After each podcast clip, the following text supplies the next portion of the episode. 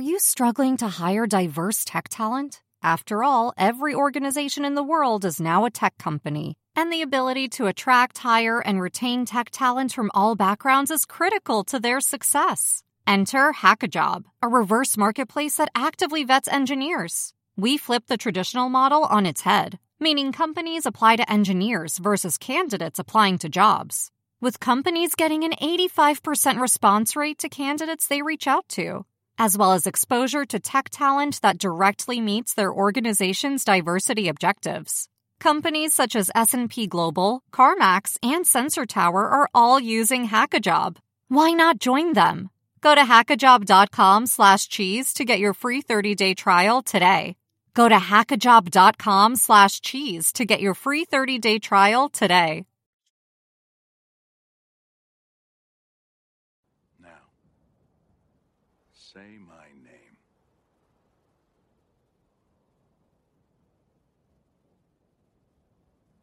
Heisenberg. You're goddamn right. Hide your kids. Lock the doors. You're listening to HR's most dangerous podcast. Chad Sowash and Joel Cheeseman are here to punch the recruiting industry right where it hurts. Complete with breaking news, brash opinion, and loads of snark. Buckle up, boys and girls. It's time for the Chad and Cheese podcast. Oh.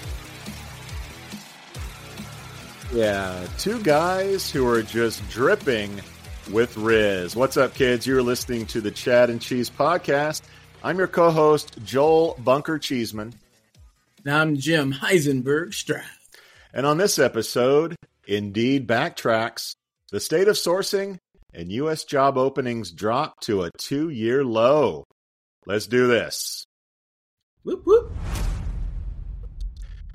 All right, guys. Programmatic is all the rage. All the kids are doing it. It's it's dripping with Rizz, like I said in the in the intro. Well, if you're into programmatic advertising, you got to check out Job Ad X. JobAdX is a programmatic solution that will help put your jobs on ludicrous speed for the best talent that you can possibly find. Now, in our last episode, we talked about Twitter getting into the job board game. Well, guess who backfills Twitter jobs? It's it's Appcast. And I know a lot of you out there are using Appcast, but do you want your jobs on Twitter with the whole cesspool of garbage content that's out there? Well, if you don't, you owe it to yourself to look at some new pro- programmatic uh, solutions, and you owe it yourself to check out JobAdX, one of our longest standing sponsors. We love them, and we know that you will love them too. Find out more by going to JobAdX. That's J O B A D and the letter X com. All right, so this is a special Snow Chad bootleg edition of the Chad and Cheese podcast. Now, for those of you don't know, Chad is gone. He's he's building his European real estate empire. He's emceeing uh, London events, etc. So so it's just me and a co-host, which I'll get to in a second. But this is not going to be edited whatsoever. Uh, if we screw up, we screw up. If we say something like there's no turning back, right? This is like your favorite Pearl Jam bootleg from 1996. It's going to have scratches. It's going to have, you know, the couple in the back making out. It's going to have the dog barking. Like all things are going to. So, so be be warned. This is what you've signed up for today. And with that, I want to introduce our special special co-host, Jim Stroud, the man, the myth, the legend, is here with me today. Whoop, whoop. Jim, welcome to the podcast. Thank you, sir, for having me. I do appreciate it. You bet. So, for those of our listeners that don't know, man, your your career has been Toad's wild ride. Uh, give us give us like a thirty second uh, career of Jim, and we'll get to the present day stuff. Sure. Uh, 20 years in the biz, uh, sort of an OG, worked for Microsoft, Google, Siemens, string of startup companies. At one point, I was the global head of recruiting and sourcing strategy for Randstad SourceRight. When I was not doing that, I was um, writing books, producing crazy videos and podcasts, and it brought me all to the job that I have today that I'm so excited about. which we will get to in a second. But yeah, you and I met uh, 18 years ago or so. Uh, you haven't aged a bit, and I look like Gandalf uh, from from Lord of the Rings. Now, well, this is so- a filter, so you know. Yeah, yeah, right, right, right. Uh, what? Anyway, I won't.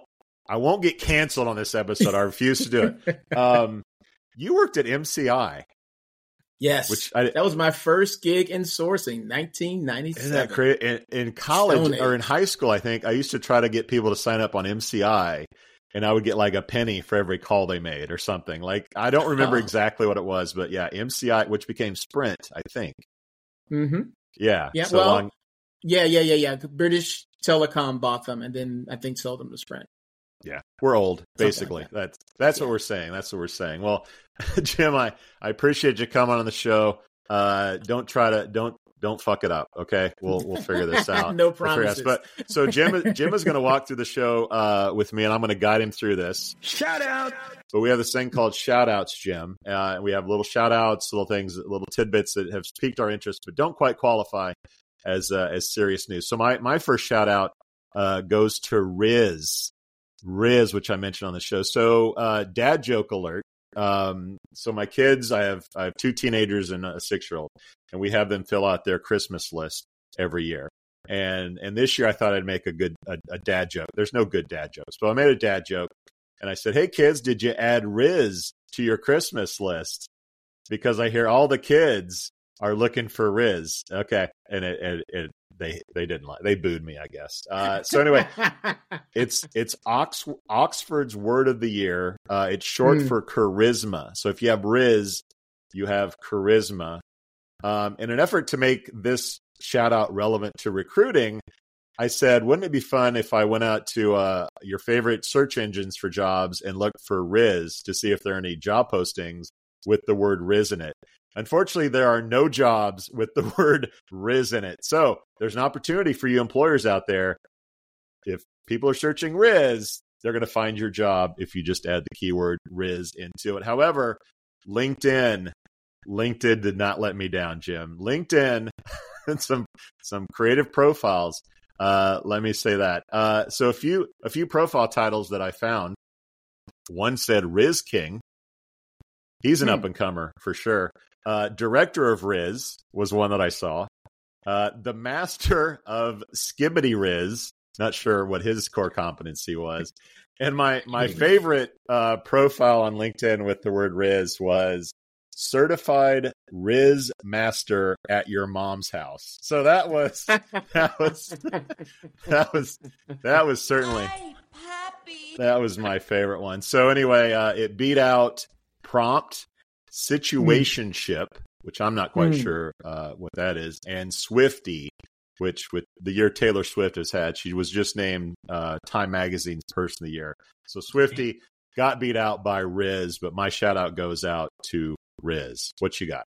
Wow, wow. Uh, my shout out goes um, to Aitana. Uh, I think I'm pronouncing it right. She is the first uh, digital influencer who is of Spanish descent, if that's the right way to say it these days. And now she has pink hair and she has um, a million followers on Instagram. And not only that, she's had deals with Dolce Gabbana. Uh, she has deals with uh, Couture and some other big names. Mhm.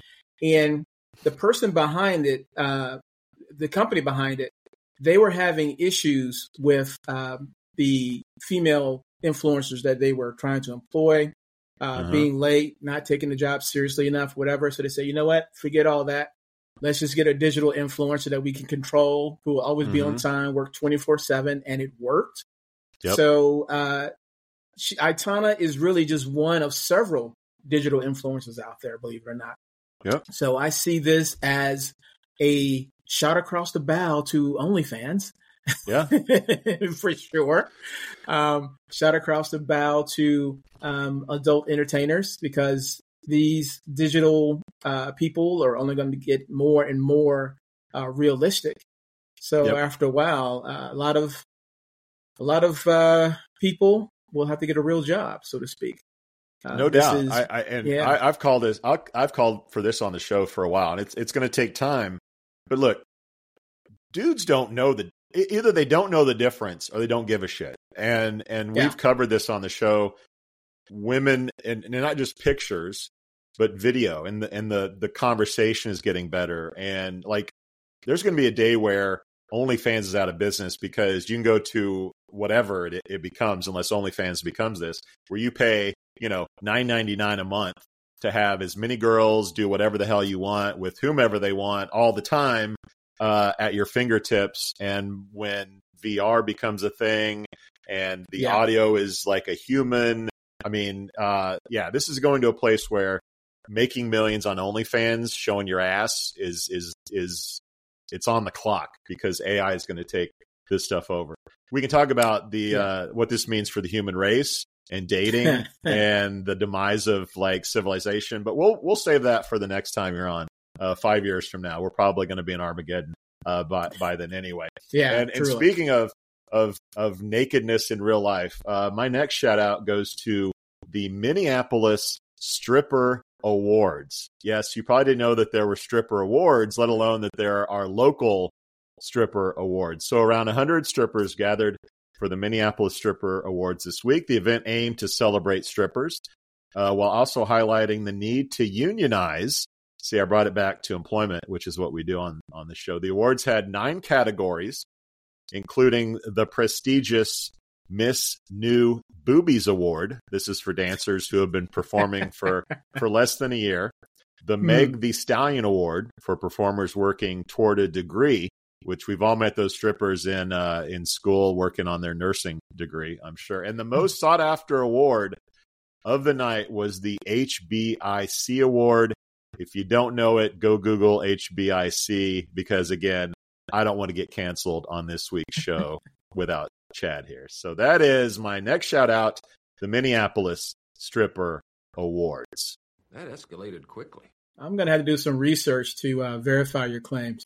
So You're in uh, Atlanta, right? To, uh, yeah, I'm You're- in are you in Atlanta. The, strip, the stripper capital. Yeah, Atlanta. There's got to be a, a stripper awards in Atlanta. I'm sure there is. That might be the national. no shortage either of either there or Tampa or Houston or Vegas maybe are the uh, yeah, are the yeah. stripper There's, awards. there's no shortage of those clubs that I Yeah. I've heard of. I I don't frequent them. I've just heard of, Of several not. of them of course uh, not. within proximity of my my. Research, research. Research is what it is. Yes, yes, yes. You got another shout out?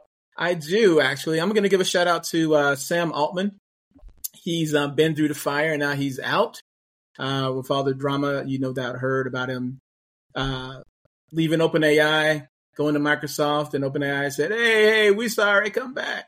You know, and now he's facing uh, competition from Google that released a new AI, uh, Gemini, I believe it is. Mhm. And yeah, word on the street is that the Gemini L, L large language model is uh, better than ChatGPT. Who knows? Who cares? Maybe a spin. But I Mhm. like it because it's going to produce, bring it back to jobs, new Mhm. jobs, new careers. Because when you have this kind of cutthroat competition, these companies are, going to want to hire the best, which is going to just raise the, the game up for everyone. So Yeah. it's, it's a it's a good to have a growth industry. Like it.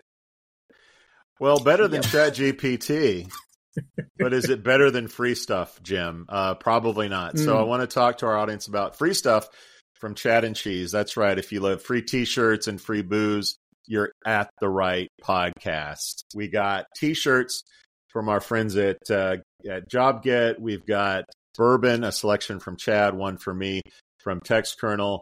Uh, we got free beer from our friends at Aspen Tech Labs. And if it's your birthday in any particular month, we have rum with plum. That's right. If it's your birthday month, you could win a great bottle of rum from our friends at Plum. Can you feel the tension in the air right now? I know I can.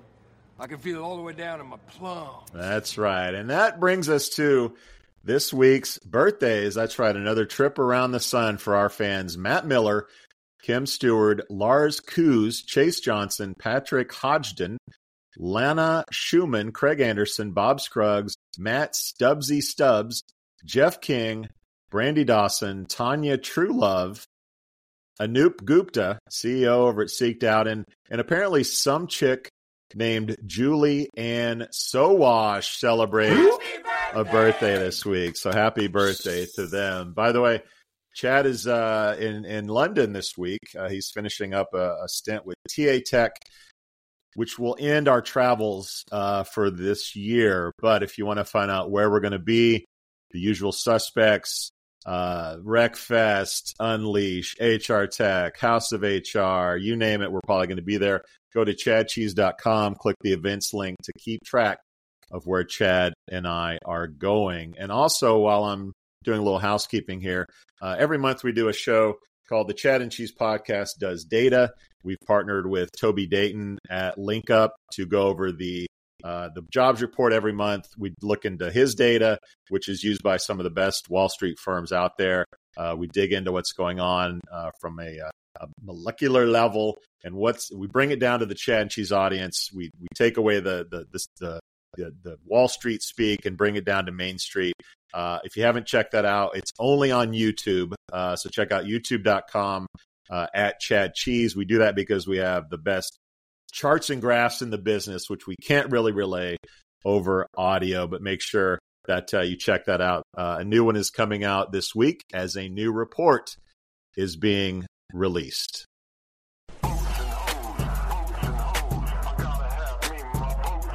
Which brings us to our fantasy football leaderboard of the week. Do you play? Uh, do you play fantasy, Jim? No, not football. Different fantasy leagues. Board games? I no, I don't want to get into it. Okay, what kind of what kind of Ask sick games? Kind of sick fantasy games are you playing? Okay, so uh, we we play fantasy football, uh, sponsored by our friends at FactoryFix. The season's almost over. Uh, the top four get to the playoffs. This is really the final week of the of the uh, regular season. Here's your top twelve uh, leaderboard. And number one, been there almost the whole season. Uh, Michelle Sergeant Peppers is right there, followed by Marcy Mallrat, uh, Dina Pero for Pyros at number three, Jagged Little Jill Patterson at number four, Chadbot Sowash. no one wants to have a conversation with that Chadbot, by the way, FYI. number six, Joe Baga Dixon is uh, is in that spot. Number seven, Brent Brent Brent Losey, uh, number seven. Uh, number number eight, Joel. It's all good at Cheeseman. That's me. Uh, number nine, Cool Mo Dean Osner. Number ten, Jasper, uh, the last European to make it into the league, uh, Spanjaart, because he frankly just sucked after whining about why won't you let a European play fantasy football. Number eleven, Dennis Breakfast, Lunch, and Tupper. Number 12, The Caboose, Kristen, Champaign Urbana. And that is your fantasy football leaderboard.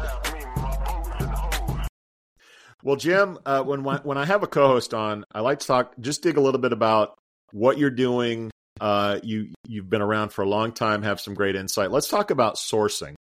Yes. And I'm going to give I'm going to give my historical perspective on sourcing, and then I'm going to hand it to you to give us the current state of sourcing and the future yep. of sourcing. So sourcing for me goes back uh, really to like Shally business, like foldable business card with Boolean strings and search engines no one knew about and don't exist anymore uh, that you yep. could use to find people. That evolved into companies, HiringSolved, hire tool that had all the you know people data and then all the boolean was built in like what do you need of course linkedin is growing this whole this whole time uh, LinkedIn sues everybody, uh, throws out cease and desist. You can't take our data, um, and basically, effectively puts a lot of people out of business.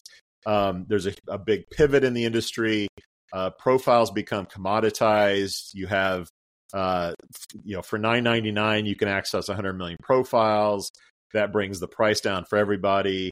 Hiretual becomes hireEZ, more of a marketing platform. Uh, HiringSolved goes out of business. Uh, SeekOut is, I think, kind of finding its way around. They went through around layoffs recently. So, from my perspective, the sourcing profession is in a real state of flux right now. So, I'm going to pass it to you to kind of give us the state of sourcing, your role at, at SourceCon, what the show has become, the future of the conference, and maybe the, the future of, of the profession. Sure, sure. I, I think you summed up uh, sourcing in a uh, very uh, very accurate way. Uh, we are. This is why I have an award-winning podcast, Jim, for for six years running. Yeah, because I'm old. That's why.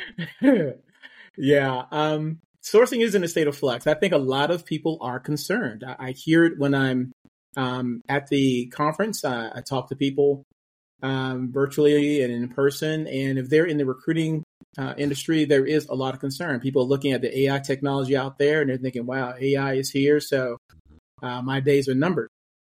And I say, well, not necessarily so. I just think that when new technology is introduced, you know, some jobs will be uh, will be displaced, but then new ones will replace them. You know, just as Netflix took out Blockbuster back in the day for you young folks, uh, there used to be a time when you got DVDs in the mail and it wasn't uh, streamed. But you know, now with Netflix, you have the streaming technology, and so that brought about a bunch of new jobs: content creation, digital marketing, data analysis, software development, cybersecurity stuff. Just name a few. So there will be new jobs that I think sourcing will morph into or will also incorporate. And I'll make a prediction on three different jobs, if I may, of the sure. future, which we'll probably start to begin to see uh, next year. Um, one job that I predict that's going to um, appear in 2024 or shortly thereafter is what I'm calling the algorithmic recruiting analyst. And that's somebody who analyzes the performance and effectiveness of AI algorithms using HR tech tools. Mm-hmm. Uh, someone who optimizes uh, uh, algorithms for better outcomes, maybe tweaking the dials a little bit for more diversity or provide more insight. Sort of like um, it's sort of an old school uh, comparison. Tweaking the Boolean strings to make sure that the AI is, is getting the right candidates or as many candidates as possible. Um, another prediction I see in the very near future is the ethical AI compliance officer. Okay. Right? And that's somebody who makes sure that AI tools are in compliance with local, state, and federal regulations. You know, Biden, um, President Biden recently issued an executive order on AI mm-hmm. to promote, uh, it's a quote, safe, secure, and trustworthy development of the use of artificial intelligence. And when I heard that, um, that just tells me that new regulations are on the horizon, and you know mm. you already have a few out there, like New York City Local Law 144 and others. Um, but there's going to be a whole bunch, and when you're not in compliance with all these regulations, it's going to cost you money. So they're gonna. I think it's going to be a job where someone's whole job is to make sure that you protect the company from having to pay fines. And then third, uh, which I know for sure I will likely see uh, next year, is something I'm calling the AI recruitment trainer, right? That's somebody who comes in and trains uh, sourcing teams on how to use AI tools and platforms. There's so many tools out there. And this person is say, hey, is going to come in and say, hey, you know what? Let's connect ChatGPT to Zapier and look at all the things you can do. Look how much time it's going to save you. You know, and this is uh, by doing these things that I'm going to train you on. Your team is going to be more efficient. Uh, you'll be able to do more with less, that kind of thing. Uh, so somebody like um, Eric Jacob, uh, if you're listening, Eric, shout out to you. Uh, Eric Jacob or Ronnie Bratcher, somebody like that, uh, or any number of people from what I call the SourceCon OGs mm-hmm. could do a really good job with this. So those are my three all predictions right, there. All right, all right. so let's uh, let's get to SourceCon real quick. Um, yeah, yeah. If memory serves me, and again I'm old, you're there is no SourceCon without you. Were you one of the original? you flatter me, sir. You flatter me. Am I off base uh, on that? Well, back in the day, back in the day, it was um, uh, Leslie O'Connor, Rob yeah. McIntosh, Earl Mann, and myself. We were yeah. the four horsemen, so to speak, behind it. Um, I didn't put the money up, so I almost feel kind of sketchy saying that I'm one of the four horsemen, but I was uh, the MC for SourceCon yeah. and promoted yeah. it for the first few years. So a lot of people still remember me from back then to now because yeah. um, I really got into video promotions and producing videos to promote SourceCon back then. And I've been back several times over the years keynoting um, at the event. And um, uh, as um, luck or providence, whatever you want to call it, have it, I'm now the editor of SourceCon. Yeah. Which means that I help to plan the event. I help to create the content on the event. And I also promote and manage the online community of really, really talented people who have a love for sourcing. I'm very, very blessed. Shout out to the SourceCon community. Shout out to the good folks over at ERE. One love. One love. You know, uh, real quickly, the the conference universe fascinates me, and I've been around for a while again, uh, back to me being old. But you know, ERE used to be the go-to conference for everybody. SourceCon was Sure. like the freak show, you know, the the people. I mean, I say that I say that yeah, con- yeah, yeah. it was It's- like it's sort of like it's sort of like it was like the S, it was like the SEOs back in marketing, right? Like all the SEOs Yeah. got together and they're like and they were the freaks, right? But they it was like they knew something other people didn't. And SourceCon Exactly. Always felt like that to me. They they had they spoke each other's language. They saw things that other people didn't see, um, Mm-hmm. and it was always fun. Pandemic hits. You know, there's a new a new crop of conferences, the Unleashes, the Rec Fests. Um, what's the state of the conference? What how how are the vendors changing? Like you talked about your predictions. The vendors used to be pretty straightforward, like pro search profiles and like uh or contract people to, to do searches. How are the vendors different and how is how is the conference different and where do you hope to take it with a whole new crop of competition out there to, to Sure. get people's Well, mind share? with the sponsors, we just uh, announced um, the first ever AI product showcase. So we, what we're going to do is we're going to have uh, several vendors uh, five minutes to um, uh, showcase what they do and give the audience five minutes to ask them questions. There's so Mhm. many tools out there, and we're going to allow uh, not. I guess we're going to allow a select few to present to the community, right? Mm.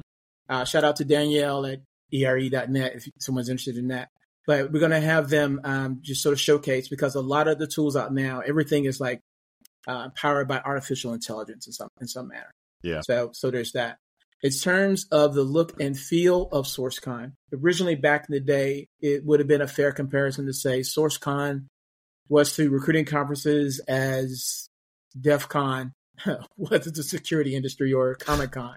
So if you could combine Comic Con, that's the conference for people into the in comics and Marvel movies, things like that. You Uh-huh. combine um, Comic Con with DEF CON and add in recruiting and sourcing, you would have SourceCon. You know, um, over time, it, it, it felt like it was sort of straying away, sort of lost its sort of mojo in that sense. But Yeah. I'm trying to bring sexy back, so to speak. So um, these sound effects.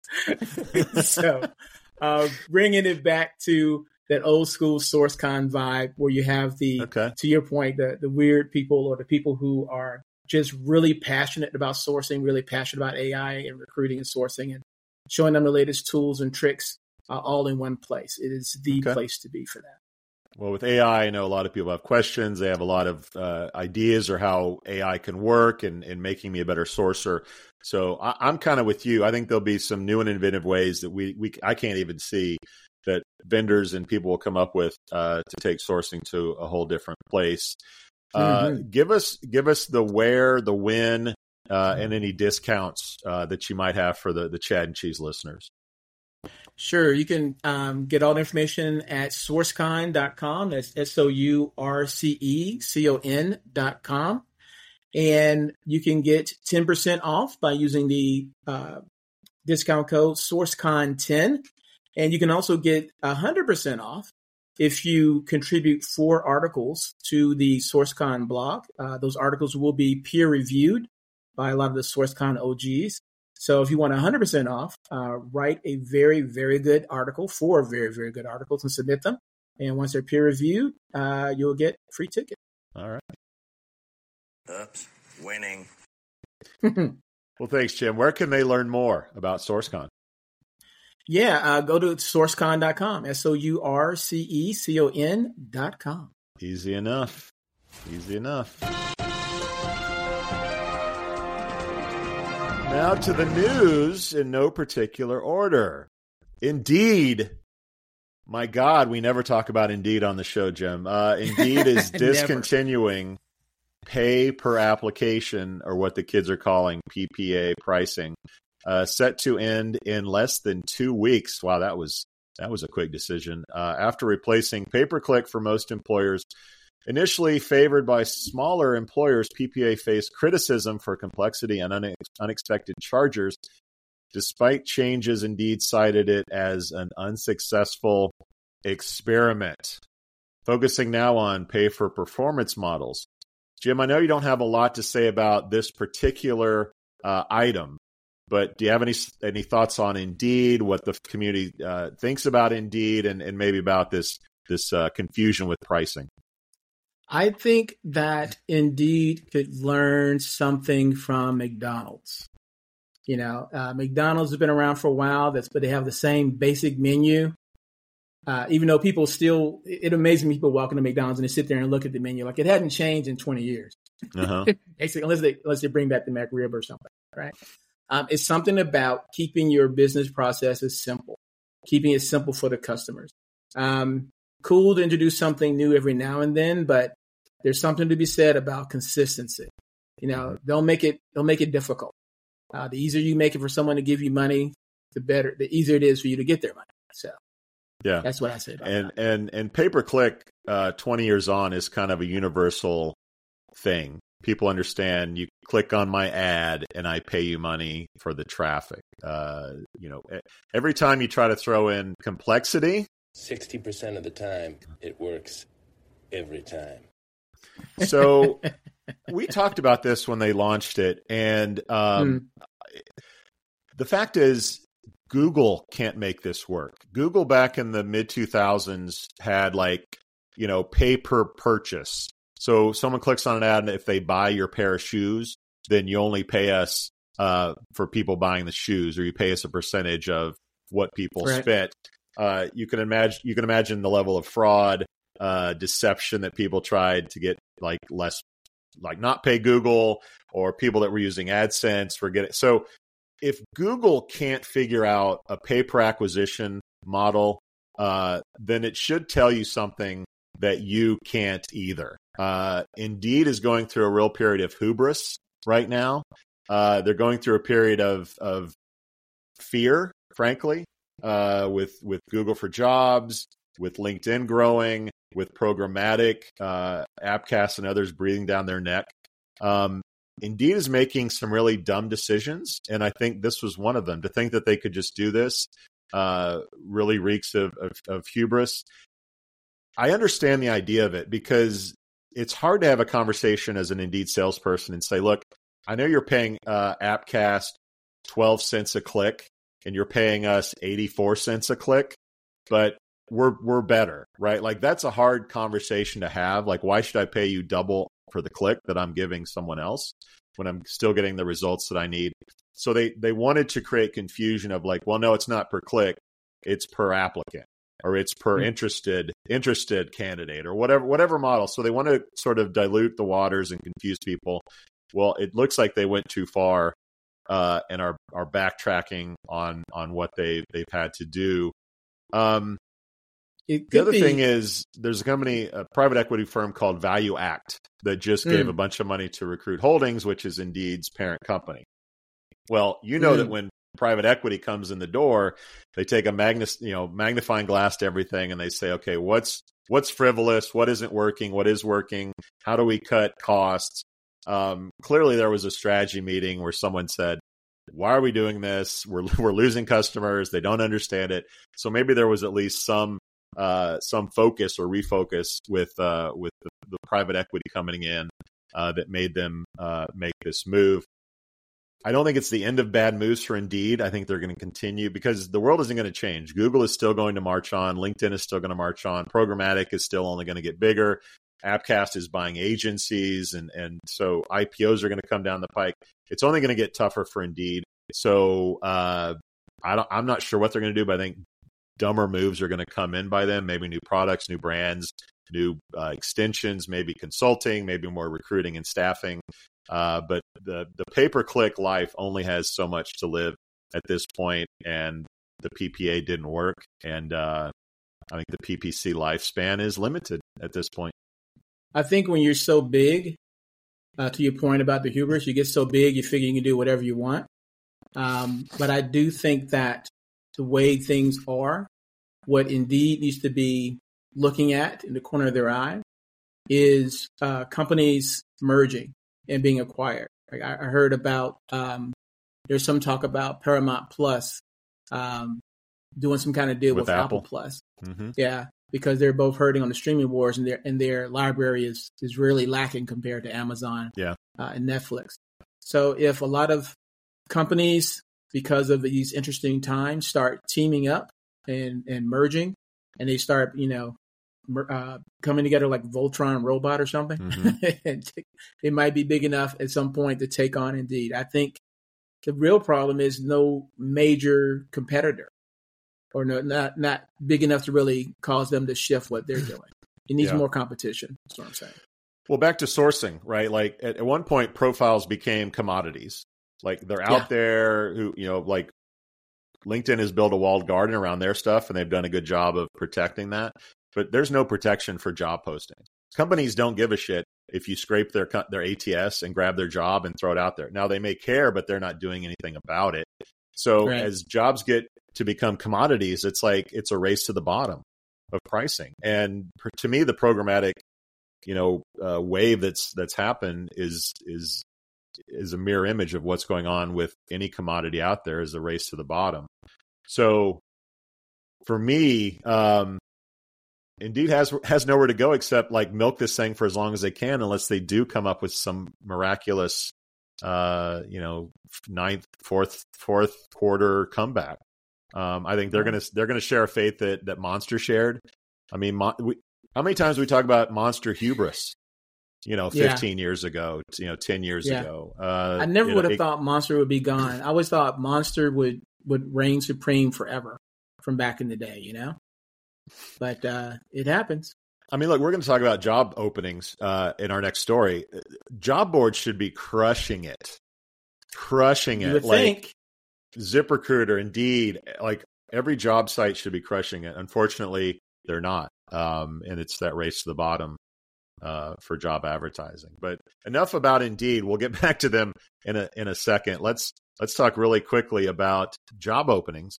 So in October, U.S. job openings fell to 8.7 million, the lowest since March of 2021, indicating a slower hiring pace amidst higher interest rates. Despite declines, job availability remains historically high. Hiring slowed from previous years, yet added 239,000 jobs monthly in 2023, reflecting a resilient job market amid rising borrowing costs and easing inflation. To put this in context, job openings reached a record of more than 12 million in March of 2022. The last time job openings hovered around 9 million, like it is now, was in the spring of 2021. Jim, what do you make of the drop, and how should recruiters be looking at the news? Every time I hear a news report these days about job market, jobs down, but it's not it's not really so bad because you have this over here. My thinking is that the, the, my inner cynic comes out, and I'm thinking, okay, it's a presidential election year, right? Mm-hmm. election season, right? So there's going to be spin all over the place. I think uh, that we are in a recession, um, whether it's an official recession per se. Um, when I go to the grocery store, I think recession. I see gas prices. I'm thinking recession. Yeah. Um, I could be wrong, but that's it. Just feels like we're in one. So any report that I see, um, I, I take it for a grain of salt because I said, you know, there people in power want things to look a certain way. Now, mm-hmm. after the election is over, then we may see a bit more reality of of how things are. Um, but, but there's that. But that and also how I get a lot of requests from other recruiters and people in the business. Hey, do you know who's hiring? That kind of thing. Um, it was a took a minute for me to to land the gig that I have now, so I know that although jobs may be plentiful, as they say in the media, I know it's not quite the story for everyone. Uh, that being said, um, I would like to throw out a couple tips for recruiters who are looking looking for work, uh, if I may. So this is something that um, recruiters and sourcers, pretty much anyone can do. Go over to Google News or any news site for that matter, and do a search on Series B in quotes and funding, right? Mm-hmm. Or Series C in quotes and funding. Um, when companies are in a uh, raising money and in their in their Series B or Series C C round, that means that they're in a position to expand their operations. Usually, when you get to Series B and C, they are going to do more hiring. They're going to buy more products so they can sell more stuff. So those are companies that are poised to expand. those are companies you want to pursue because they got money and they're growing. So um, if you do a search, I, I did a search uh, just a while ago, and I saw several uh, companies there. Now in Google, you can refine your your search by you know recent or the past week or past month, whatever. Yep. Do a search for recent week, and you got you know fresh meat, so to speak, of companies that may not even have a job um, for a recruiter uh, posted uh, because it's so new. But there now is the time to network and sort of get your way in that way. Also, what you may want to do if you're currently working and you're concerned about how long you're going to continue working there, I would say diversify your skill set as much as possible. Maybe ask somebody how you can help with workforce planning or employ, employer branding, that kind of thing. Mm-hmm. And then if you are in management, um, I would say strongly this is the time to um, uh, uh, really hire, actually, believe it or not because when you have a recession, or at least it feels like recession to a lot of people, a lot of people are going to be nervous. So a lot of the A players that would normally wouldn't even look your way, um, they may be open to an email uh, to a conversation because they're thinking, okay, I'm working now, but things are kind of iffy. Uh, yeah, maybe I will entertain an offer or at least talk to someone about that. Yeah. And then yeah. if they happen to be laid off, um, then you may be able to get them at a lower salary that you can afford versus um, you probably wouldn't be able to afford them if, if the economy was doing great. Yeah. And then, of course, when recession is over, a lot of your A talent, they might be recruited away to other places for higher salaries. But at that time, your company might be in a better position because of all the contributions of the A players that got you to that point. So got it. That's my rant. Another one. so so my perspective is what's happening is exactly what the Fed wants to happen. Look, we flooded the we mm. flooded the we flooded the house with money during COVID. Uh, what six trillion dollars, whatever it is. Uh, so we had a big party, and we're coming yeah. down from that. So inflation, we got to get that under control. It's at least inflation has stopped growing. Uh, the market needs to cool down. Jobs need to come down. Like more houses need to like everything needs to slow the hell down, or we're going to overheat. We talked about yeah. uh, this on the Chad and Cheese podcast. Does uh, does data with Toby Dayton? What's happening is what the what the Feds want to have happen. Um, so, from my perspective, 12 million jobs is ludicrous. I mean, that was that was nuts. It was like three opens, uh, three openings for every human being that can work. Like that is not sustainable. I don't know how many were actual real jobs. I think there was a lot of fraud in the system that we go. may never we may never know inner, about. Embrace your inner cynic yeah, like like I'm not like things are getting under control. I think it's normalizing. Mm. This doesn't scare me at all. Uh, you can throw in the word Goldilocks. It's like not too hot, not too cold. It's kind of just right. I'm glad that the labor market is is holding up. We're hearing Jamie Dimon and some other big banks talk about recession. I think you're right in that we've seen a rolling recession. Mm-hmm. I think mm-hmm. if you were in tech a year ago, it was a recession. Uh, if you're in energy now, it's a so like it's hit different uh, industries at different times. It hasn't kind of hit all of us at the same time. Uh, but yeah, you're right. What's the old adage? Uh, if your if your neighbor's out of work, it's a recession. If you're out of work, it's a depression. Uh, so depending on where you are, uh, it could mean a totally different thing. Well, let's keep this thing going. when we get back from the the break, we'll talk more about Indeed. Well, people probably know Textkernel uh, as the best resume parsing solution out there. Uh, they bought Sovren, a longtime uh, Chad and Cheese sponsor a few years ago, and they're still the best parser, but they're branching out. They're into matching, semantic search, sourcing, APIs, you name it. And they're diving into AI like their hair is on fire, leveraging LLMs for recruitment. Whether you're a staffing agency, corporate HR, staffing vendor, or management consultancy, you gotta be using Textkernel. Okay. Customers like Randstad, Manpower, and Kelly are already using Textkernel and they have been for a while. Uh, and you can be in really good company. By the way, uh, they acquired a company called Joboti a few months back to take things to a whole new level when it comes to conversational AI and enhancements in technology. Guys, you owe it to yourself to check out Textkernel if you care at all about evolving your TA strategy. Learn more today by going to textkernel.com.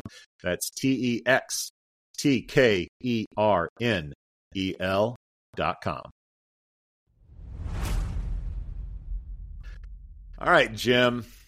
Mm. It's an Indeed double rainbow on this week's episode. so, Indeed, uh, following the pandemic, is discontinuing their monthly, and I'm using air quotes, U days. That's Y O U mm. days. Uh, these are mental mm. health days for employees globally, stating uh, reduced vacation bookings. The move aligns with a trend of companies reevaluating pandemic introduced perks due to budget constraints.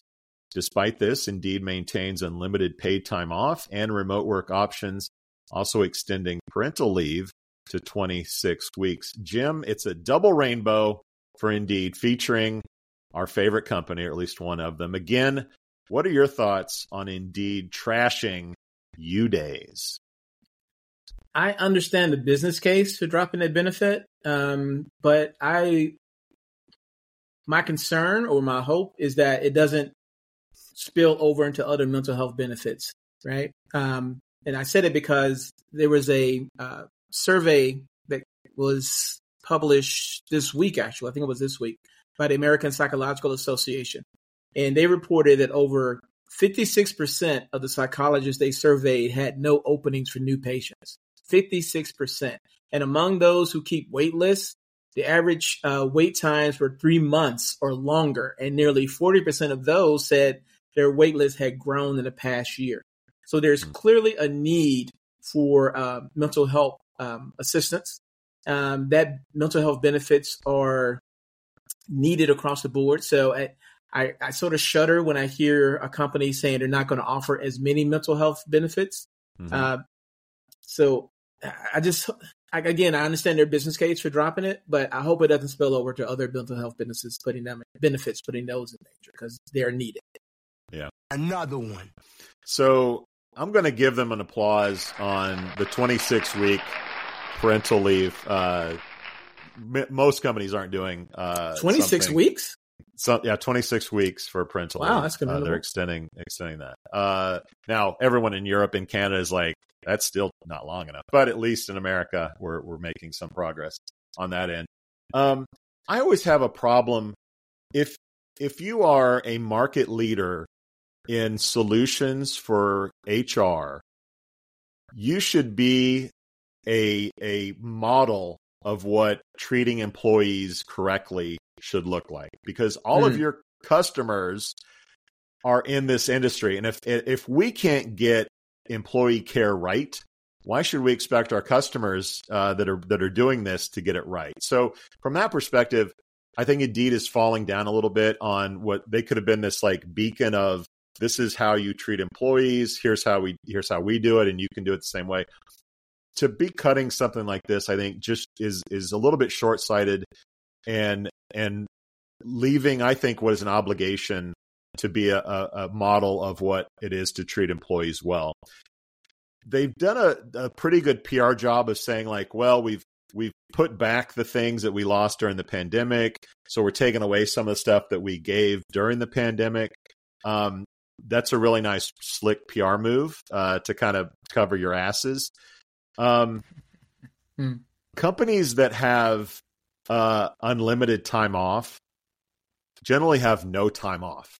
I've worked at companies where there's no uh, two week period, or you got to take it or you lose it. It's just kind of like, hey, you're an adult, take whatever time off you want. And what happens is nobody takes time off because they feel like, well, I'm letting the team down or I'm slacking. I'm certainly going to take more than the next person over. So everyone just ends up working like slaves and no one takes time off. What I've learned is you have to have a, a period and say, you got to take the time off or you lose it. And then everybody takes their vacation time. So I, I don't, I don't trust companies are like, we have unlimited time off because you, you basically have no time off uh, when you have that uh, that is your thing. The other thing, again, back to Val- ValueAct, their their their private equity firm. Again, there was a meeting, and they said, "How do we cut shit out? How do we get people more uh, more productive? How do we get how do we kick the people in the ass and get them back to work?" And this was, I'm sure, one of those things that they took out and was easy. If I'm an Indeed employee, I'm looking for more cost cutting efforts coming down the pike from ValueAct. Uh, I don't want to say layoffs, but would I be surprised if some layoffs come come down the pike? No, I would not. So for me, like this is maybe the tip of the iceberg for Indeed's cost cutting. It starts with you days, and pretty soon there are no happy days whatsoever. If you know what I'm saying, you know what I'm saying. Yeah. Do they have Sorry. um? Does link does Indeed have um uh, RTO policy? Turn to office policy. They are pretty well. They are pretty. uh I'm sure they do. I, I don't know it offhand, but they are pretty flexible uh, with the with the the time uh, away from the office. Although they've spent a lot of money on real estate, particularly in Austin, to yeah. get people into an office. So uh, I think they're on a hybrid model uh, at the moment. When I hear a big Doesn't company, I feel like I'm taking crazy pills. I feel like you had a point there before I cut you off. Go ahead. Oh yeah, yeah. Go ahead. Okay. Oh, well, oh yeah, well, point. Yeah. Yeah. Um, I, I was going to say that I feel that when a large company like that um, announces return to office, in the back of my mind, the cynical side of my brain says, "Tell me you're laying off without saying you're laying off." Uh, yeah. Get people to quit so you don't have to pay unemployment insurance. Yep. Yep. Um, or severance packages. It's a win-win from the company's perspective. Yep. So. Yep. And Chad and I talk all the time about boiling the frog. It just it starts slowly, and like before you know it, you're back to work five days a week. The yep. benefits are the way they used. Like everything is back to the way it was before uh, the have, world changed. Have you heard of this thing called the um, the wall of worry? You heard that term? I just no. came across it yesterday. So uh, there's a low demand for office space yeah. these days, and um, it's been called a one trillion wall of worry. People in in the office space leasing thing, because uh, that's how much think they're going to be losing in, by end of 2024, a trillion dollars, and they're concerned about it, and all the banks that they're in debt to are concerned yeah. about it. Is interesting. So I think RTO is going to continue uh, for a lot of reasons, not just to lay people off. Um, but yeah, who who do you think owns those commercial uh, buildings, Jim? The rich yeah. people do. Who owns the yeah. companies? The rich people. The rich people mm. want you mm. back in the offices that they own. I mean, it just it just makes sense. They're just going to make it as slow and steady as they can. I think cities like New York, Chicago, like bigger cities, you're just going to go back to work. Like I think that that stuff is going to be good. Where I worry about uh, the Clevelands, the Detroits, like the smaller, do those downtowns ever come back?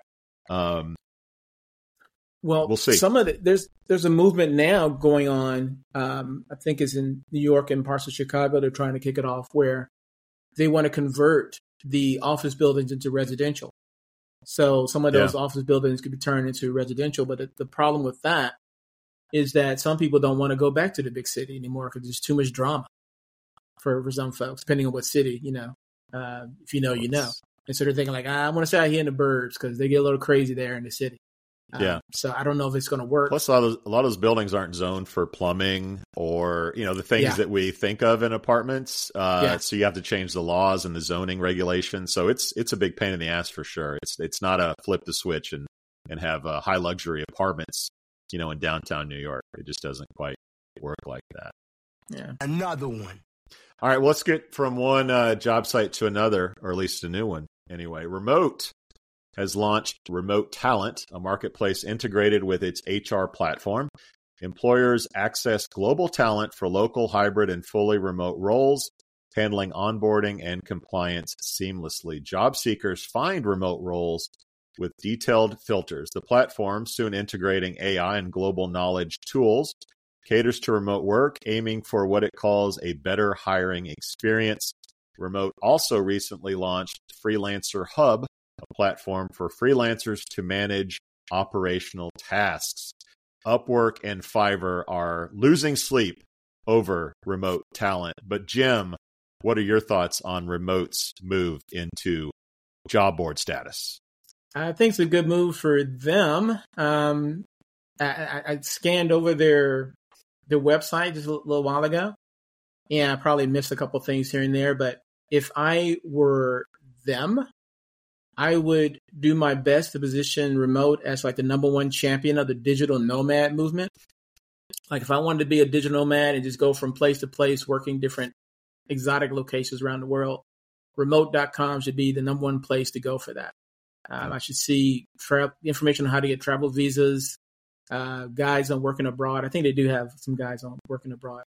Uh, but the one, the number one thing I would do, probably before even doing all that, is either hire or create a travel influencer to produce videos about working all over the world. Like I saw their, I looked at their YouTube channel. That's free advice. I looked at their YouTube channel and I expected to see uh, someone saying, "Hey, this is me, and I'm in Bali, and I'm working here as a software developer, and, this, and then I go to the beach, and then I do this kind of stuff." Uh-huh. I, that kind of video would go viral outside of the job seeker market, and that would really promote their brand. It probably work for any any of their competitors, but I'm thinking remote. But so something like that, mm-hmm. they should be all over that. I was wow. surprised not to see that. Maybe wow. I overlooked it, but they should be doing that. All right, all right, all right. Jim likes it. Jim likes it. I do not like it, uh, and here's uh-huh. why. Um, so historically, companies that get a lot of money, like Remote has, does some dumb shit. They lose hmm. focus. They get into stuff that they shouldn't be getting into. Uh, they they start diluting their talent and what they're what they're thinking about and how they innovate the main product. Um, I'm I'm reminded of Simply Hired, uh, a company you you know as well as I do, uh, and and back in the day, Indeed and Simply Hired were sort of both companies coming up in vertical search. Uh, yeah. Jobster was there, but we'll we'll save them for a different day. and where Indeed was super focused on speed, ease of use, basically being Google uh, for jobs. Simply yeah. Hired was like, well, we have 50 million, we have 5x what Indeed has in funding. What do we, what else do we get into? Like, let's throw banner ads up. Let's do uh, resume uh, writing help.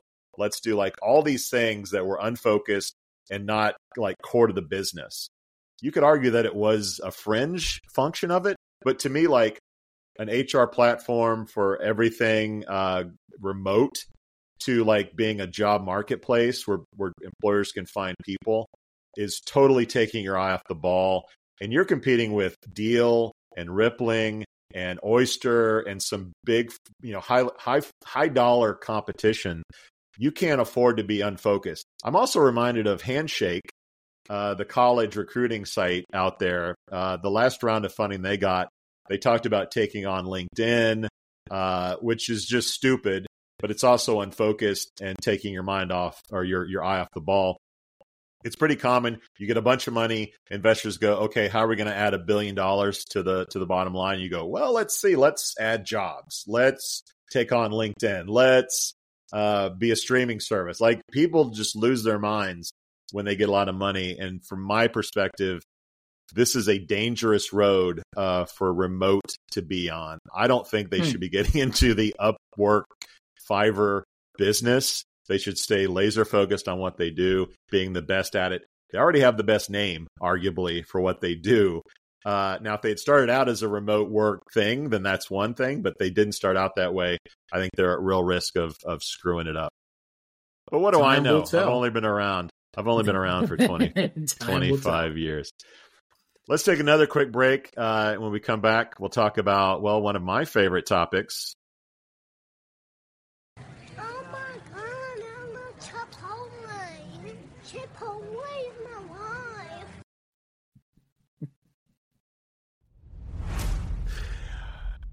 Well, we talked about uh, JobAdX's programmatic advertising and Textkernel's AI.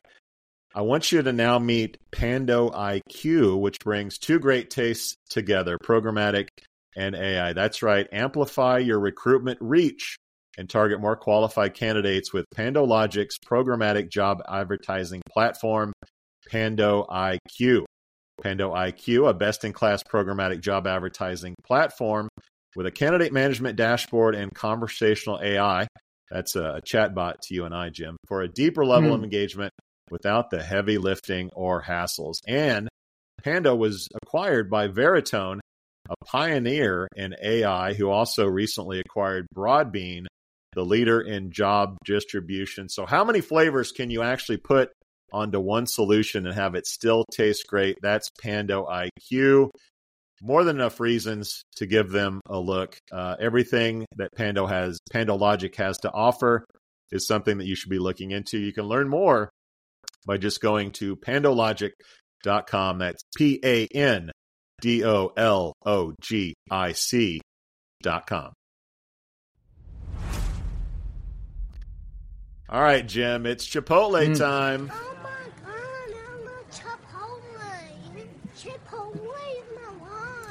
All right, so this one's straight out of sitcom land. Uh, Rosemary mm. Hain 39 year old, received a minimal sentence for assaulting a Chipotle worker in Ohio. Judge Gilligan is his name, criticized her behavior, offering her an alternative to reduce her jail time working 20 hours a week at a fast food place for two months. The victim, Emily Russell, left Chipotle supported by public donations and a new job. Jim, does the punishment fit the crime on this one? What are your thoughts? Yes, yes, a thousand times yes. I love this story. I think it sends a message, and hopefully, this message will change the entitled culture uh, that we tend to live in these days what happened to basic manners? You know, what happened to just, you know, saying please and thank you and having a little bit of patience? You know, everything doesn't have to be done in, in 30 seconds or less. You know, and if you have, if someone makes a mistake, show a little grace. You know, I think if I traveled through time and let's say that the, the, if I came back from the 90s mm-hmm. and saw that uh, uh, happening, I would be totally shocked. I would think that person is just totally nuts and should be, you know, um, uh, put put aside somewhere to to yep. get some mental health assistance. But nowadays, it seems so common to see these kind of outbursts, and it is really unnerving. It makes me concerned about future generations when you don't have any interpersonal skills, that you can't have any empathy with somebody who's doing the best they can or just having a rough day. In the big scheme of things, someone gets your order wrong. Is it really worth all of that? Just send it back and get, get what you want. I mean, it's yeah. Jimmy, so bringing us down, and we don't do that on Chad and Cheese. So I'm going to bring us back up. I'm reminded of uh, a Seinfeld episode where mm. George and Jerry are pitching to NBC the idea of a show where a guy commits a crime of some sort and the judge uh, makes him someone's butler for a year. And it's like the whole show is based on this guy becoming a butler instead of going to jail. So I thought, boy, art imitating life on this one. Hmm. This person that chunks a bowl at a Chipotle uh, employee is now forced to work fast food uh, as punishment. Now, a little known fact about me McDonald's was my first uh, real job. This is back in the 80s, and they had okay. the McDLT. You remember the remember McDLT? That. It was like the hot stays hot and the cold stays cold. Stays cold. Uh, mm-hmm. The styrofoam boxes they came in uh, clearly destroyed much of the world back in the 80s, but that's neither here nor there. So, another side note uh, George Costanza, not as George Costanza, uh, is in the commercial for the McDLT. So we're bringing this full circle with this, with wow. Seinfeld and my experience at at at McDLT and McDonald's. And frankly, all this talk about McDonald's and Chipotle is making me very hungry. So let's wrap this thing up, Jim. Let people yes. know where they can can find out more about SourceCon and give them that discount code again. Sure, you just go to uh, www.sourcecon.com. That's S O U R C E C O N.com. Use the code SourceCon10 to get 10% off or um, you can submit four articles to me. Uh, my email is jim at sourcecon.com, and four articles that are peer reviewed on the site will get you a free ticket. So that's 100% off. Can't beat that. Can't beat that. Another one in the can. Chad will be back next week, unless I get lucky and he calls in the channel or something. And happy birthday to his beautiful wife, Julie Sowash. Jim. Yes. Give it to me. We out. We out. You've got questions, we've got answers. Business leadership, ownership, and sales can be challenging. Tune into the Accelerate Your Business Growth podcast to learn from the world's experts. Join me, your host, Diane Helbig, as I chat with people who have expertise in various areas of business. You'll enjoy the lively conversations that are focused on providing you with the ideas, tips, and suggestions you need to realize greater success. Get what you need for your business when you need it from the people who have the answers. Accelerate Your Business Growth is part of the Evergreen Podcast Network and is available on Apple, Spotify, or wherever you listen to your favorite podcast.